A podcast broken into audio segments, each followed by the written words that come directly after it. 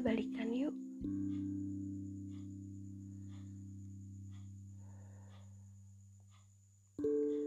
Meskipun sebenarnya diri ragu untuk benar-benar mundur dan takut karena apabila itu terjadi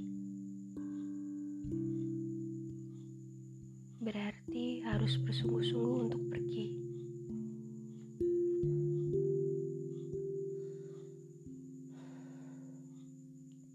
Aku ingat bagaimana binar mata itu mengawasiku. Kemudian perlahan menggenggam erat jemariku. Meminta dengan hangat untuk aku kembali.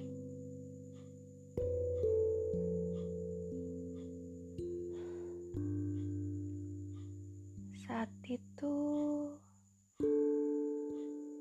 pikirku pecah.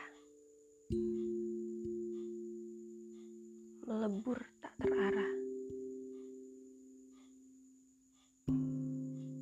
Namun dengan cepat gesitku meraba. Meraba angan yang sebelumnya sudah pernah hilang. Dan aku sadar.